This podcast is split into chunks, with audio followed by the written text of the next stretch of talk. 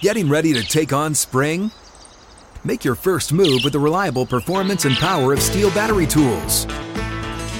From hedge trimmers and mowers to string trimmers and more, right now you can save $50 on select battery tool sets. Real STIHL. Offer valid on select AK system sets through June 16, 2024. See participating retailer for details. Outkick 360 across the Outkick network. Glad you're with us. It is time for the Tennessee Power Hour, and on Fridays that means the VolQuest Power Hour. Brent Hubbs joins us from Knoxville as we talk all things Rocky Top on the Hill. Brent, hope you're doing well. We should mention uh, you actually gave Austin Price a vacation day. Well, I mean, I mean, do we really want to talk to Austin for an hour today? I mean, it's kind of a vacation for all of us, right? I mean, when you look at it, I'm just kidding. Uh, he's actually doing some. He's actually doing some stuff uh, with his family, a little time off with the family, and uh, well deserved and well earned. So you guys are stuck with me for the hour today, and uh, he will rejoin. Uh, he will rejoin next week, and uh, be back at it next week. I don't mean to criticize Austin Price, the family man, but I see Austin doing something with the family as he goes to some resort and drops his kids off at the water park, and, then he, puts right on Peter golf Millar and goes right out to the course, and he has a solo uh, round of 36 holes and No, not I- 18. you know, I actually, I mean, he he's in a in a location where there's a river involved and some rafts and some tubes. And uh, when I talked to him, he was getting ready to take his daughters, um, and they were going to go do a little little light rafting down, down a river. And now I think he was probably in Peter Millar to do it, but he was he was going out with the kids.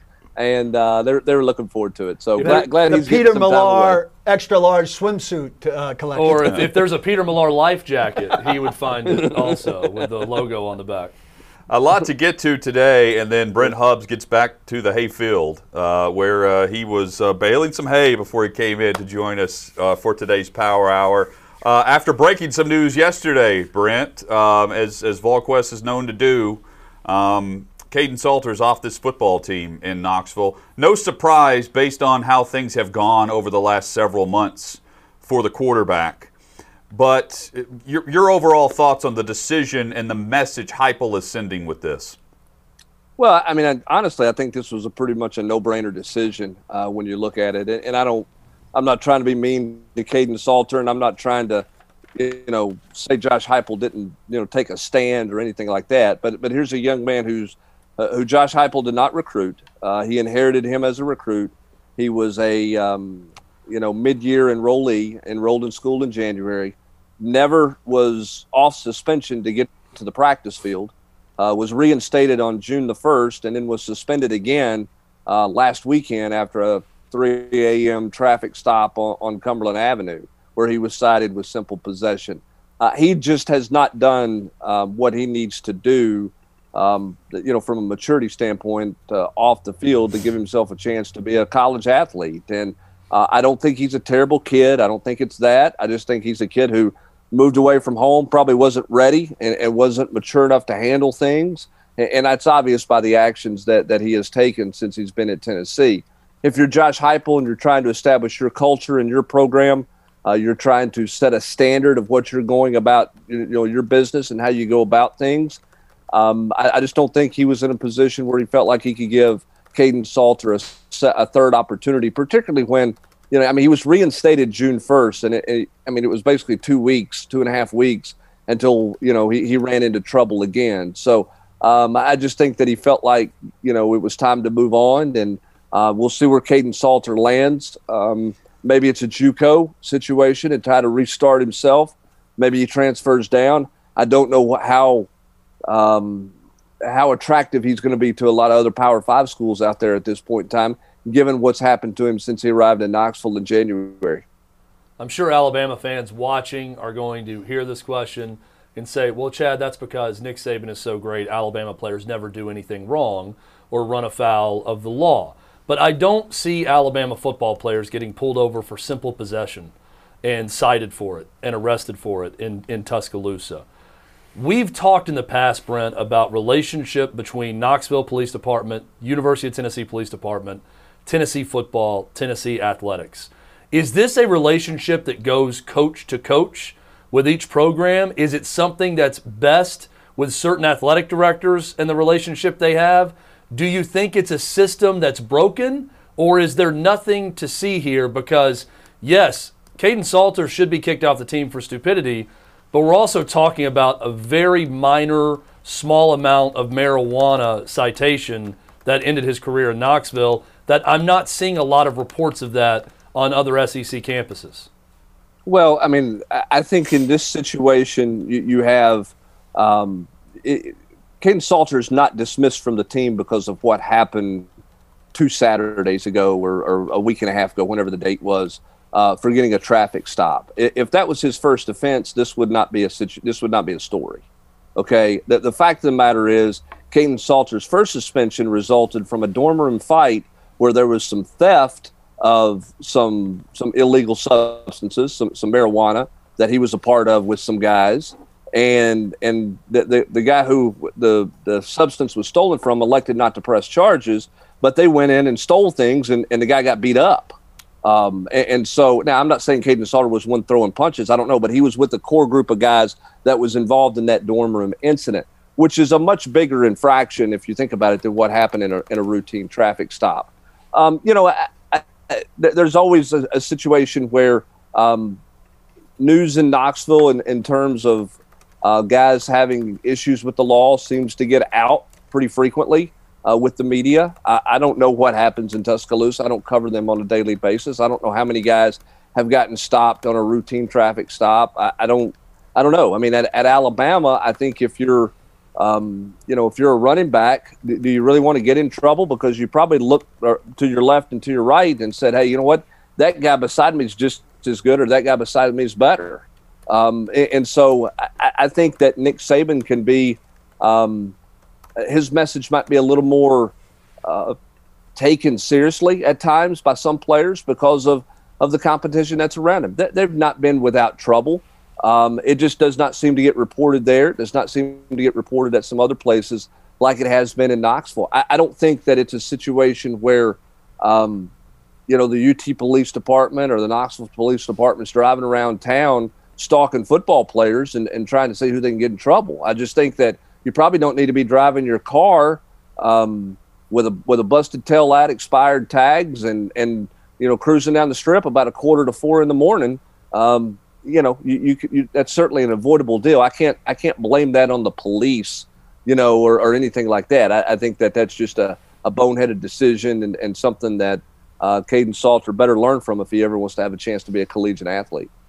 Brent, the craziest and most egregious off-season, off-field story for Tennessee this offseason was Aaron Beasley and the animal cruelty charges. Those charges have been dismissed. What can you tell us about the latest with that case? Why were the charges dismissed? And do you expect Aaron Beasley to be back on this team? Well, the charges were dismissed because I don't. They didn't have enough evidence to prosecute. Um, I, I, think you had some he said she said deals in there, and I, I think in the original story that came out when when Aaron Beasley was arrested, upon further investigation, there were a lot of um, a lot of holes in that story to things that did not make sense, which is why you saw the charges dropped yesterday I don't think anybody is su- surprised by that.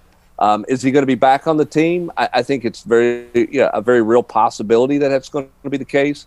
Um, it's certainly not happening today. Um, you know, we'll see over the course of the next few weeks where Josh Heupel elects to go with this. But I do think that you know he's going to have the opportunity to to rejoin the team. We'll see what Heupel's further punishment is um, if he's going to have any other further internal punishment for, for Aaron Beasley or counseling or anything like that. But again, there was just not enough to prosecute in this case. And so uh, that's completely dismissed. There's nothing on his record. Um, it, it's, you know, it didn't happen. Um, so I, I, think there's very much an opportunity uh, for him to be back on this football team uh, in, in due time. I don't think it happens immediately, but I do think sometime this summer it's very real that he's back on this football team. Let's go back to the quarterback room. Kaidon Salter out. You guys wrote at VolQuest. Harrison Bailey, Joe Milton may have a slight edge on the competition in being a two man race come fall.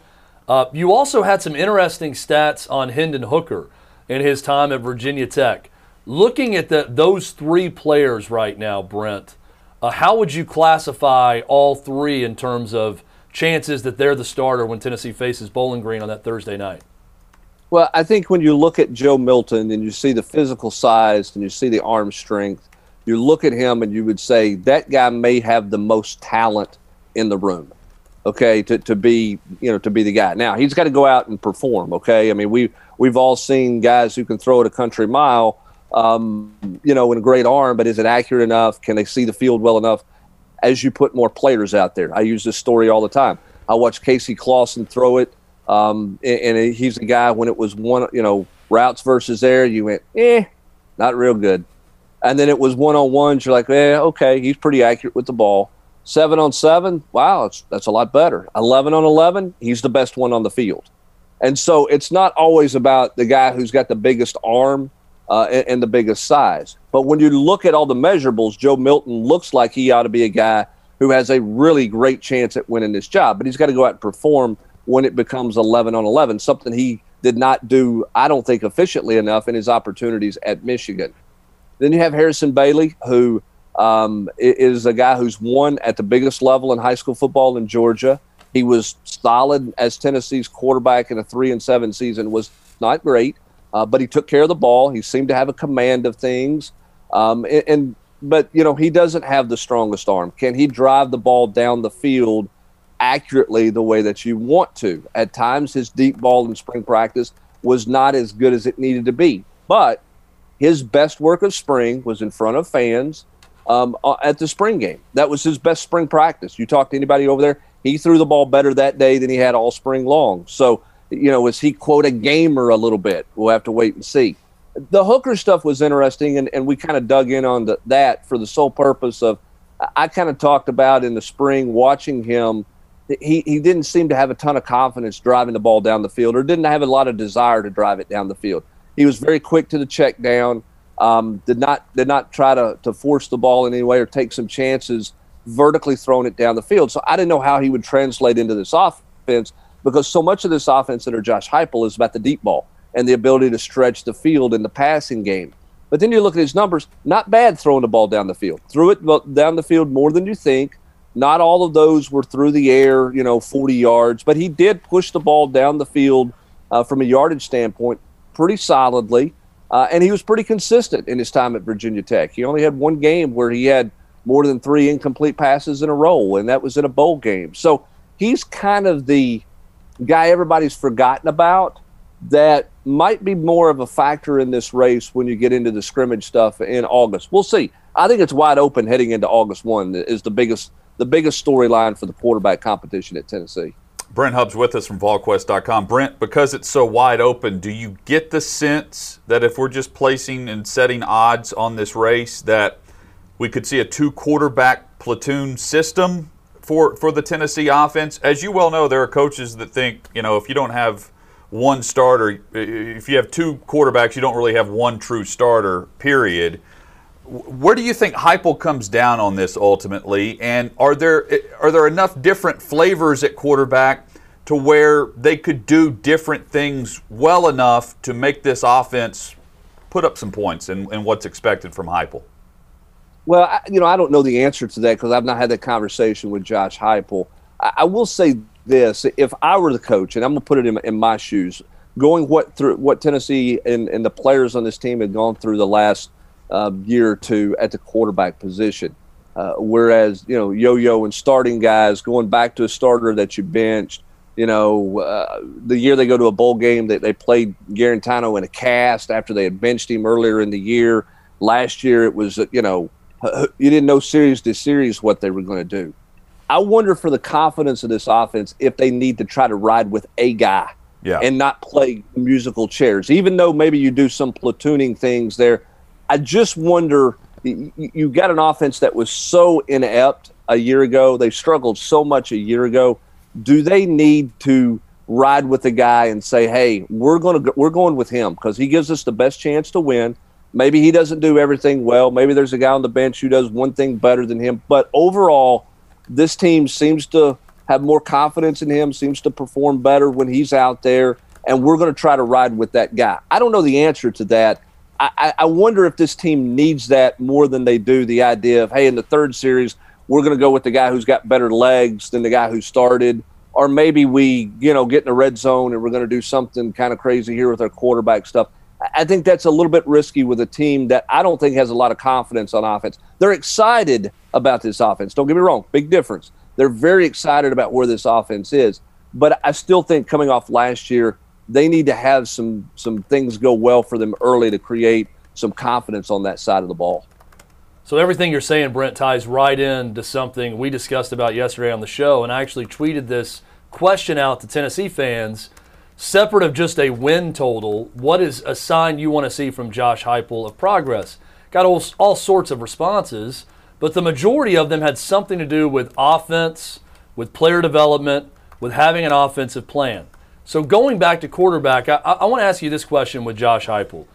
Sticking with the guy, let's say it's Harrison Bailey or Joe Milton. Those are two different quarterbacks that have different skill sets. Do you see Josh Heupel, quarterback developer, quarterback manager, as a guy who has a type of quarterback that he wants and has to have to have success? Or is Josh Heupel the type of guy that can devise a quarterback friendly offense for Harrison Bailey, for Hendon Hooker, or for Joe Milton? And those three offenses could look a little bit different based on the quarterback. How do you see that going with Josh Heupel in terms of how he develops quarterbacks? Well, I think that they believe that that's what they can do. Um, and I think you look at their history, Josh Heupel's history, what he did with Drew Lockett at Missouri. We all know what that offense was about when Josh Heupel was there. It was it was sling it down the field, right? I mean, it was the vertical passing game with Drew Lock. I mean, Drew Lock is not exactly got a lot of touch on the swing pass. He's not doing a lot of check downs. I mean, he is a super aggressive, throw it deep type quarterback. And then you go and you look at, at, at Central Florida, what they've done. I mean, um, you know, they, they played with taller guys, they played with smaller guys. Um, you know, they played more of a, a little bit more, I guess, controlled passing game, a little bit more West Coast to it, and a little less vertical stuff to it. Um, although there's always a vertical element to it. So the, the point is, they feel like there's enough flexibility in this offense, and Josh Heupel believes he's got enough flexibility that, that he's going to play to the quarterback's strengths.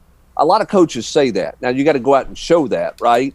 Uh, but but but that certainly ha- has shown itself uh, to, to be you know what what sort of what they've done in the past. We'll see how it translates to the SEC. Um, there was a notion that um, that's something Butch Jones w- could do, but really when they lost Josh Dobbs, they, they they didn't they didn't alter what they were trying to do. They kept trying to do it with guys who couldn't do what Dobbs did with his legs. And, it, and really prior to Dobbs taking over the quarterback position, I mean, you got Justin Worley out there in the zone read. He never kept it, right? I mean, it was like they were they were trying to put a bit of a, a, a square peg into a round hole from that standpoint. So I don't know that they completely adjusted to a large degree. We'll, we'll see what Josh Heupel does. I know he firmly believes his system has enough flexibility that he can play with multiple styles of quarterbacks. On to everybody's favorite topic the resolution of the investigation. Uh, eh, do, do, you think Danny White in his dialogue here is, is saying something like, hey, could you factor it in as part of the punishment that schools in their recruiting against us are able to say, hey, they're going to be uh, you know, locked out of bowls for three years here when that's probably not in the realm of possibility? Can that count as part of the penalty when when you finally come down? And and can we get any hints of the timetable? Well, I, I don't think the NCAA is going to go. Okay, well we're gonna we're gonna back that off because Georgia's saying negative things about you in recruiting, um, or whoever. I shouldn't just say Georgia, but other schools are. I was there. thinking I, I Auburn. Think, I, don't think that. Yeah, Auburn. Obviously, there's an example of that for sure. Um, I, I don't think the NCAA is going to take that into account. What what what Danny White is sitting here doing, if I'm Danny White, is I'm going, guys, how much longer do we have to interview people? I mean, like, why why why are we why are we still interviewing people? We've been, you know, th- this investigation when it was opened in December started interviewing people actually in late November. We're heading into July and it's still ongoing. Like, how many more people are there to interview? At some point, you've you've already had enough to fire everybody who worked in the building, essentially, from the athletics director through the head coach to everybody in the recruiting office. I mean, what what is left to dig up at this point?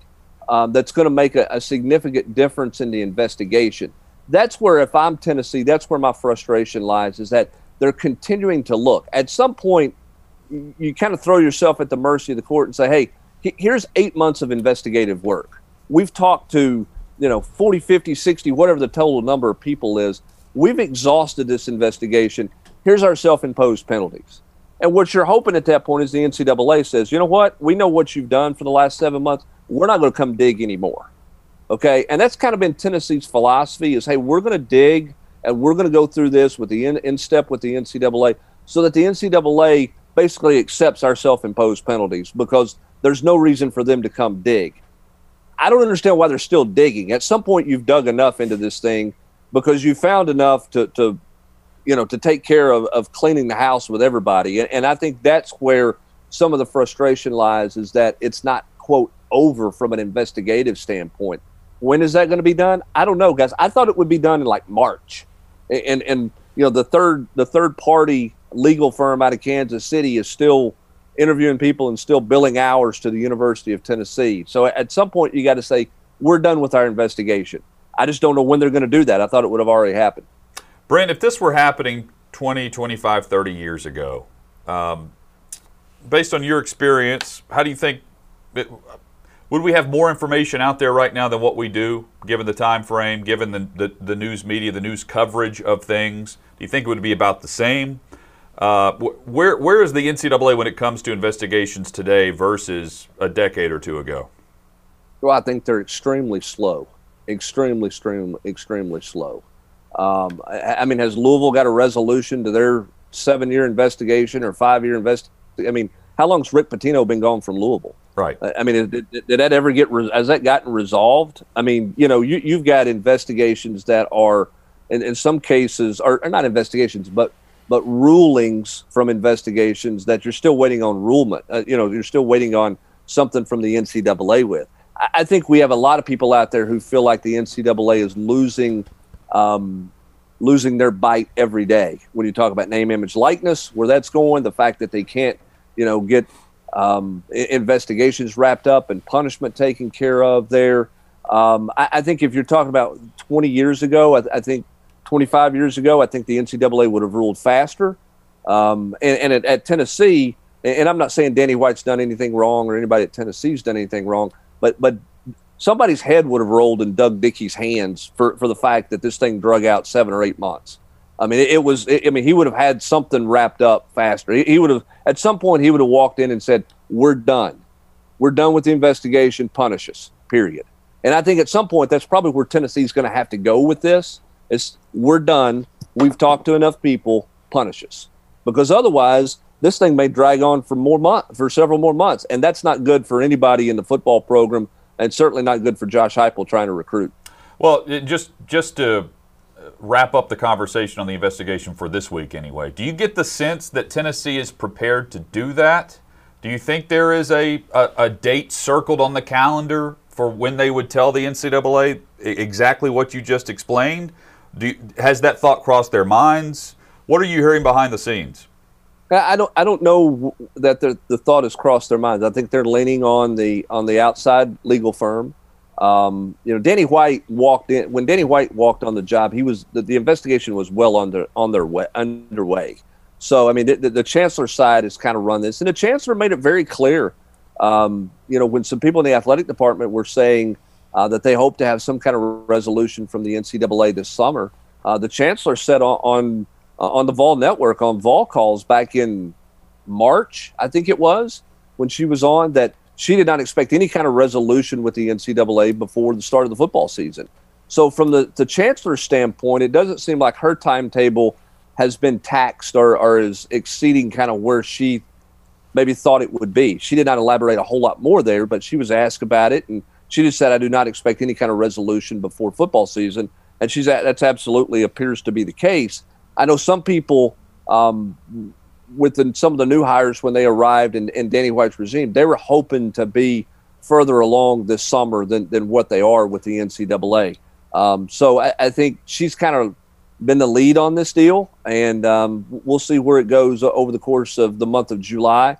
Um, I'm waiting to get um, the invoice on what the billable hours were for the month of May. Did they did they spend less money? Because I mean, that's one way you know the investigation's wrapping up, right? If the dollar figure is dwindling, then there's less billable hours by the by the firm. That means they're doing less interviews, less work about it. You feel like it's wrapping up at that point. So uh, we'll see what that number looks like when they get it back to me uh, as a part of a, you know, a, a, freedom of information request that they have they have obliged to and, and obviously uh, given me uh, each month as, as the invoices come in.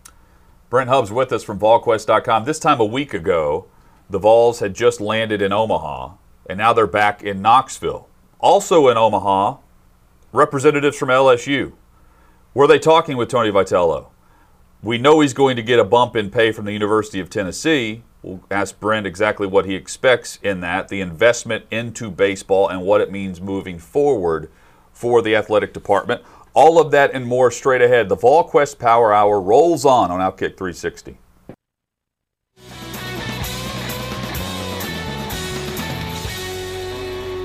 The Tennessee Power Hour and Outkick 360 roll on with Brent Hubbs of VolQuest.com.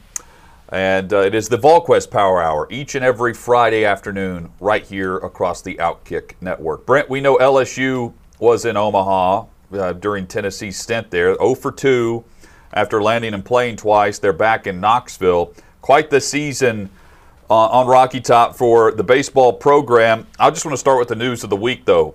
Did you get a sense that LSU was there to talk with Tony Vitello?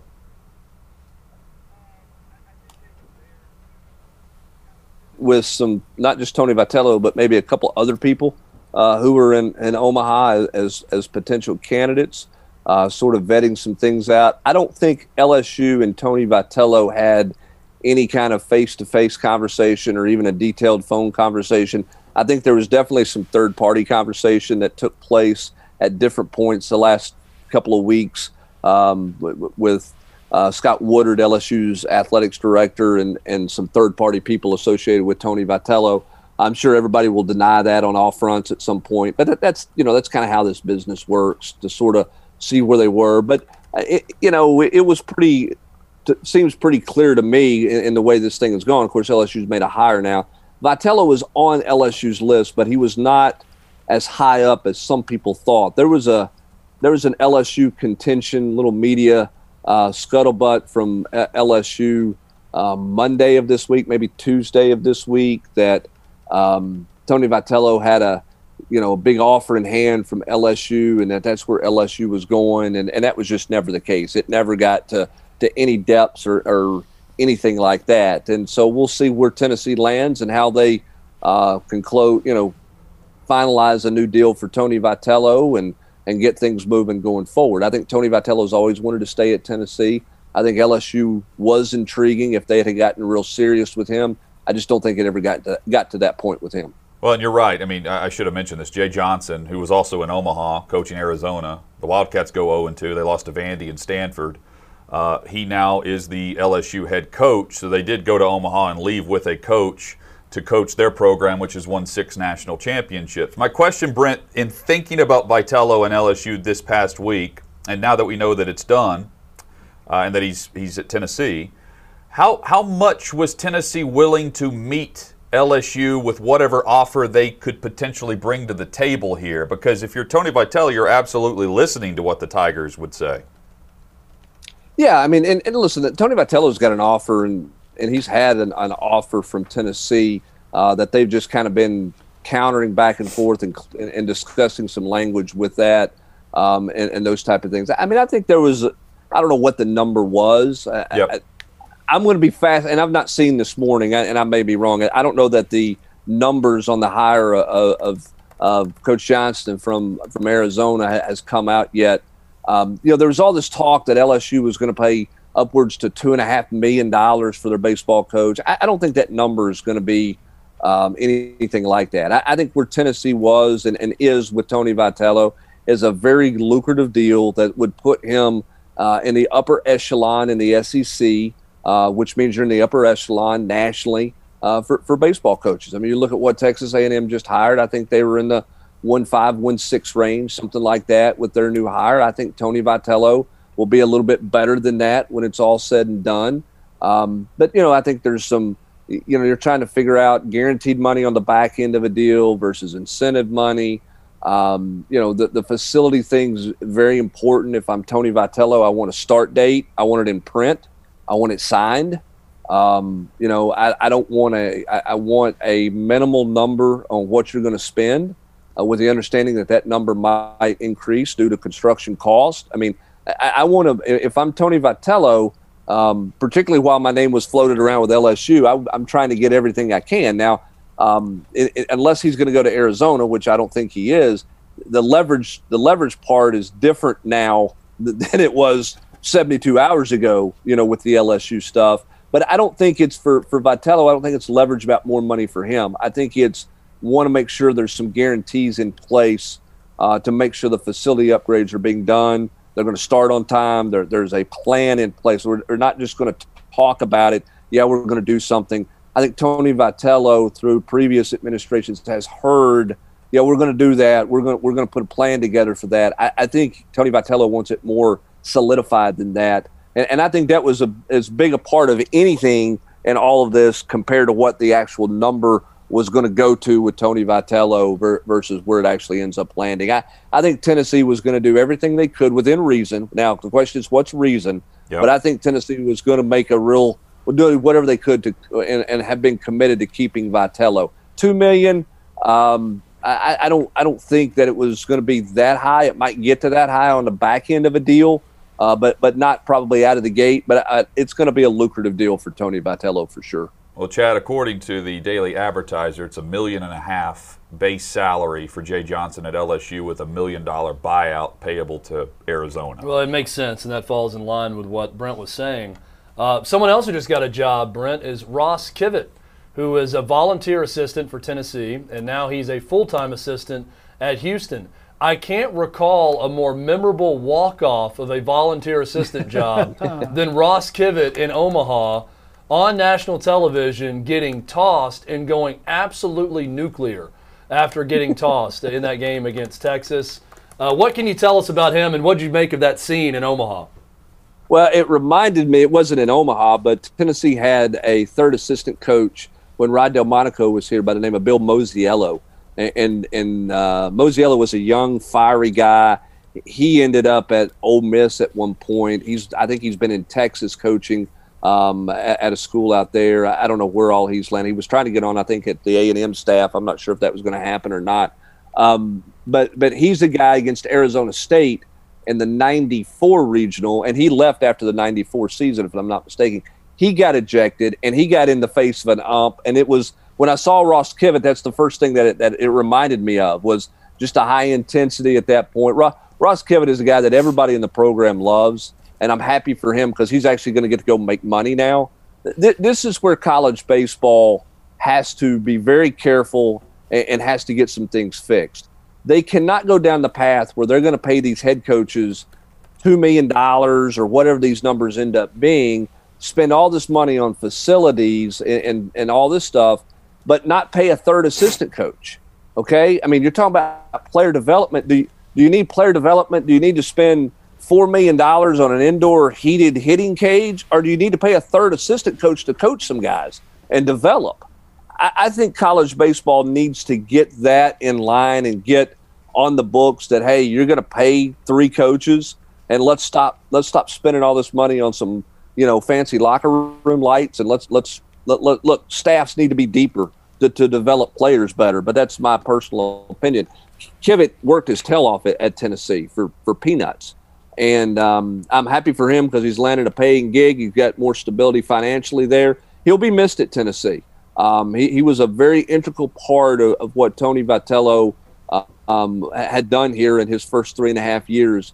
Um, but but again, I mean that's part of it. You want your staff to improve, and you want your staff to improve their life, and and Ross Kivett's got a chance to do that. Uh, obviously, he lost his mind, you know, arguing balls and strikes, and an umpire had a short trigger on that, and yeah, it's a good way to, to, to wear the orange and white the last time, right? Is, is to is, is, to get get thrown out of a game on national TV. So um, eh, Ross Kivett had had enough, and it was very clear that um, his head was about to explode because he had had enough there, and it was very clear that the umpires were not going to have any of it on that day because uh, if you go back and look from from inning one, they were very clear that they were in charge and they wanted to be in charge. They weren't going to listen to a whole lot of yeah, yelping throughout the day. And those games are so intense because they're elimination games, and you could you know you could feel the intensity through the television.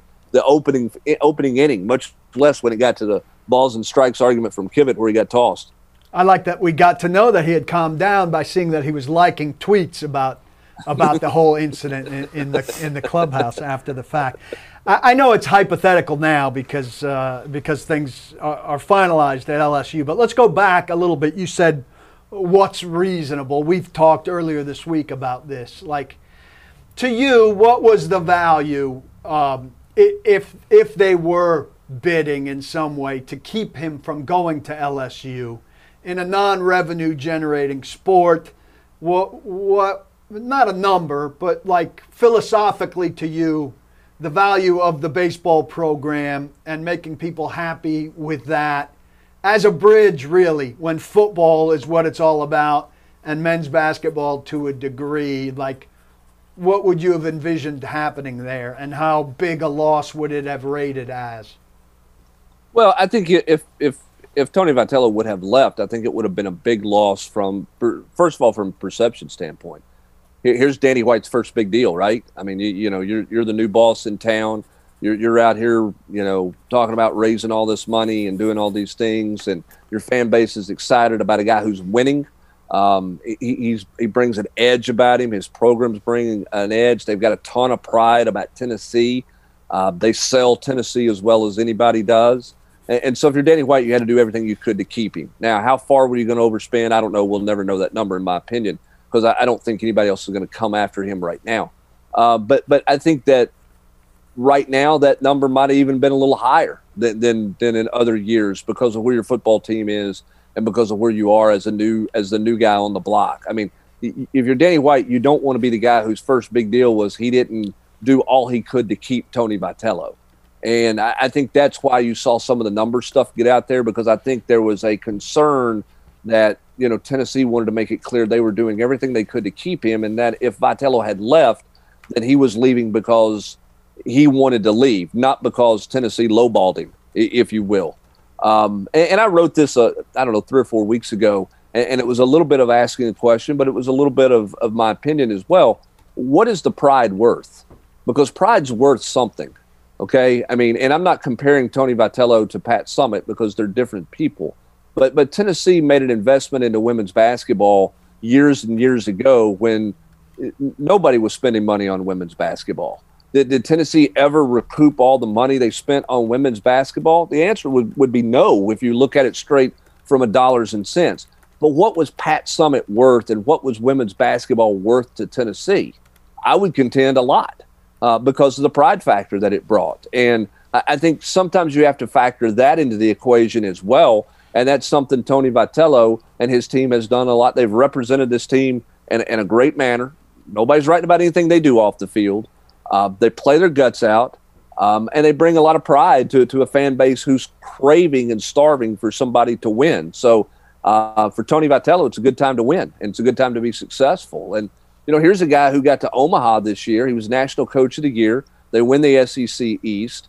Um, he's got all these bonuses in place to receive for those accomplishments, and he's not going to get any of it. He doesn't get any bonus money this year uh, because of he signed an agreement to take that off the table because of the pandemic, um, and that expires the end of this month. So all of those incentives that he would have gotten paid for in bonus money, he doesn't get this year, and, and he's okay with that. So all of those things factor into the love affair that people have with Tony Vitello, uh, which obviously stems first and foremost from the success they're having on the field probably okay with it because he's about to get paid in this next contract and more yes, than make up for what he lost in that. absolutely, uh, will. Two basketball notes in the war room today that I want to ask you about, Brent.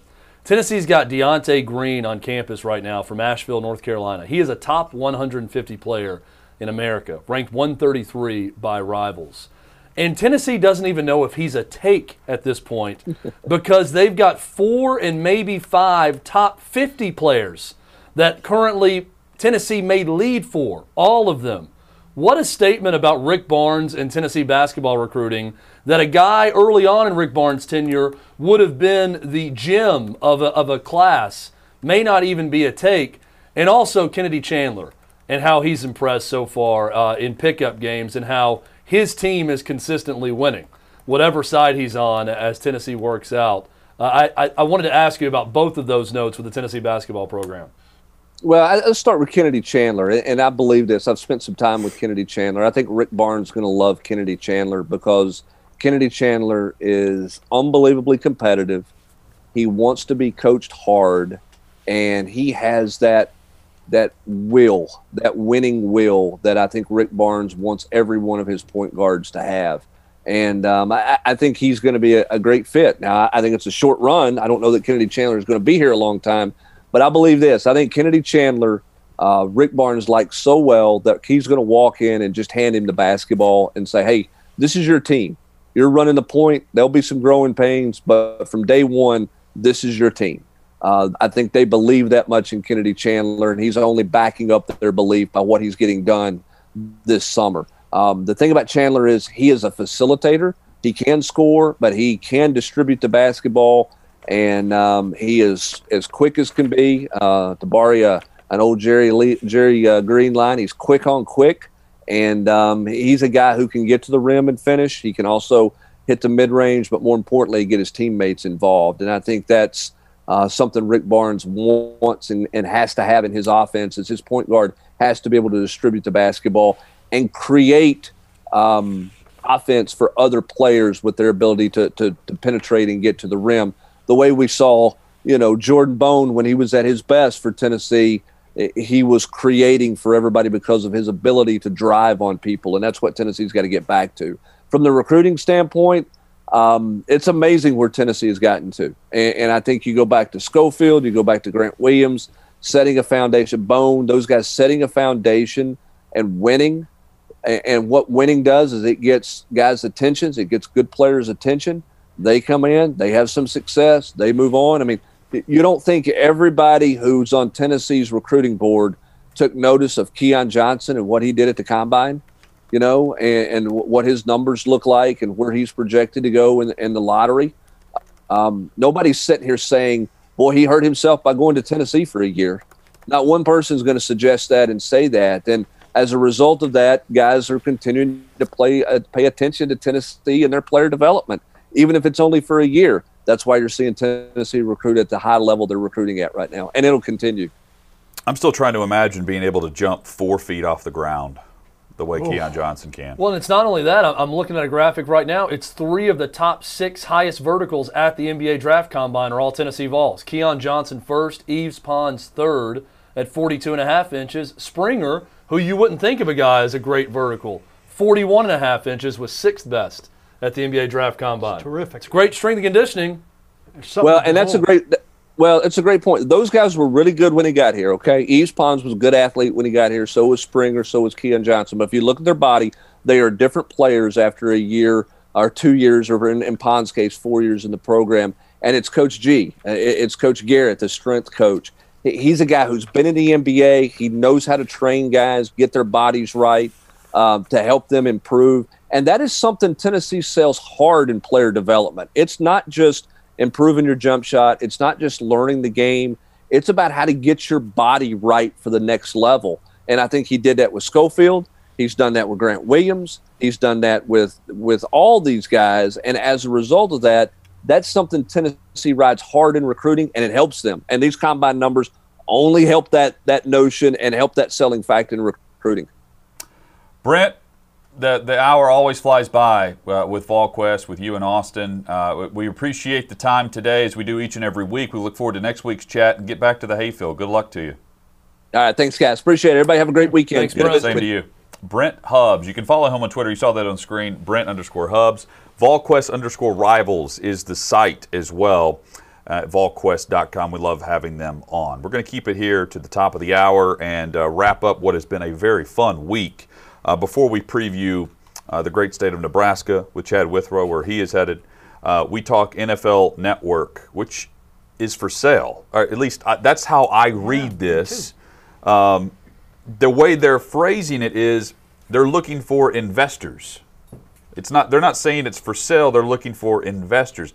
It's a weird phrasing to me uh, because that NFL Network is not just their television station. It's NFL.com. It's it, it- there would be streaming involved with this. I wonder if Amazon is interested in some way. Goldman Sachs has been hired to facilitate these talks. I don't really understand it, uh, and it sounds like you don't either, because um, the whole thing with the NFL having its own media arm is, you know, it's taken over the media. Like it's independent of, Well- of media. It's got the resources to hire its own people, and uh, you know, it's got uh, all of these things that make it this wondrous, independent, self-run arm. Kroenke's giving it a studio at the new stadium, and all of this Well, stuff. think about what they so have. What, what they does own. it need? Well, I mean, uh, they're looking for just Money? y- I- yeah. I mean, But the, they're not the way, lacking for money. The way I look at, it, they're looking for a, a, for a strategic partner to join in as what would be a minority owner for a football team,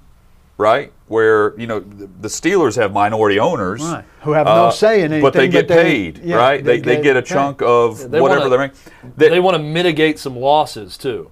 It feels like let's Well- have someone else share the burden of whatever we're spending on these properties. See, I, I think they're they're looking at it for what is to come. They they own they can own the combine, the schedule release. Uh, they can own uh, what else did I write down? Uh, they're already airing the NFL draft, but Though in competition. Thursday night football is going to streaming only. What does that mean for the international games moving forward? They want to play in Germany. Is this saying, hey, uh, Amazon, or who I'm using Amazon as an example because they make a lot of sense from a streaming part of this. But if Fox were to want to get involved from a streaming arm, you can own a chunk of whatever they're producing that the NFL will put out as its own. I'm, I'm intrigued by the business side of this as much as I am just the front and center distribution. I'm curious about the digital side and the dot com side. But still, I feel like uh, NFL in many ways has flexed its muscle, right? Well, uh, about, and we've talked a lot about the lack of need of outside media because team media and league media Yes. can handle so much. And here now, they're looking for outside element to it. So I, I don't, it's not adding up to me. I don't really understand it. I hope more is written about it by business sided people soon that helps me understand what exactly they're looking for. Quick live breaking news update. Kumar Rocker was warming up for Vanderbilt to face Oh. NC State, and the game has been officially postponed because of health and safety concerns with NC State, with a player testing positive for COVID 19.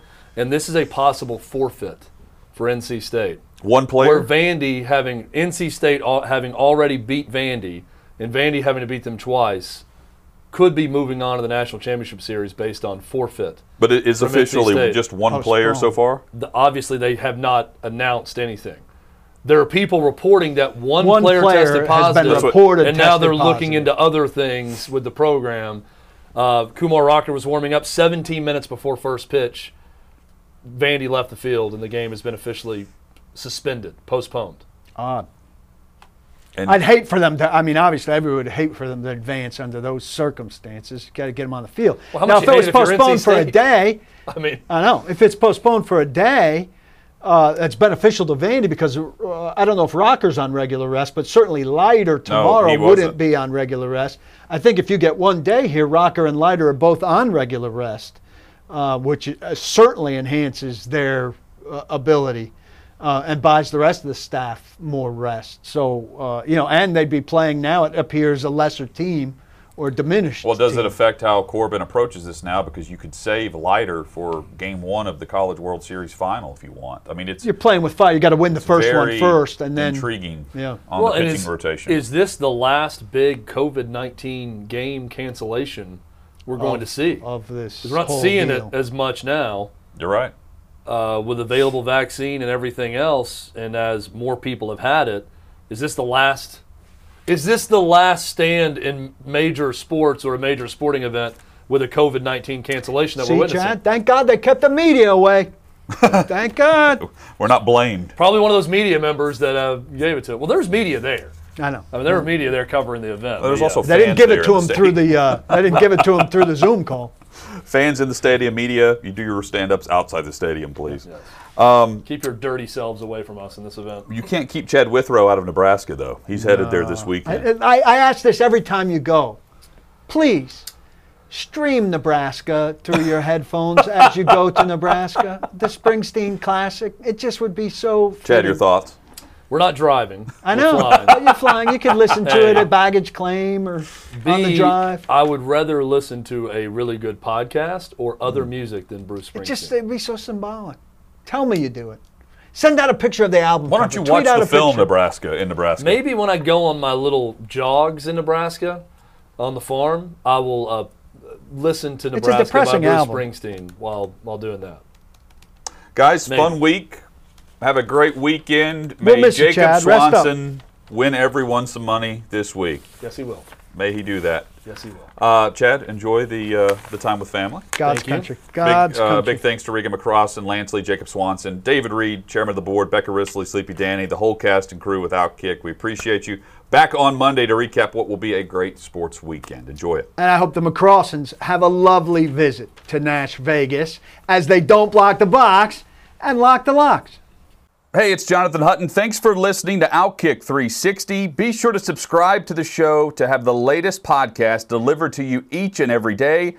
And give us five stars. It helps us grow our network and provide you with more great podcasts like this one.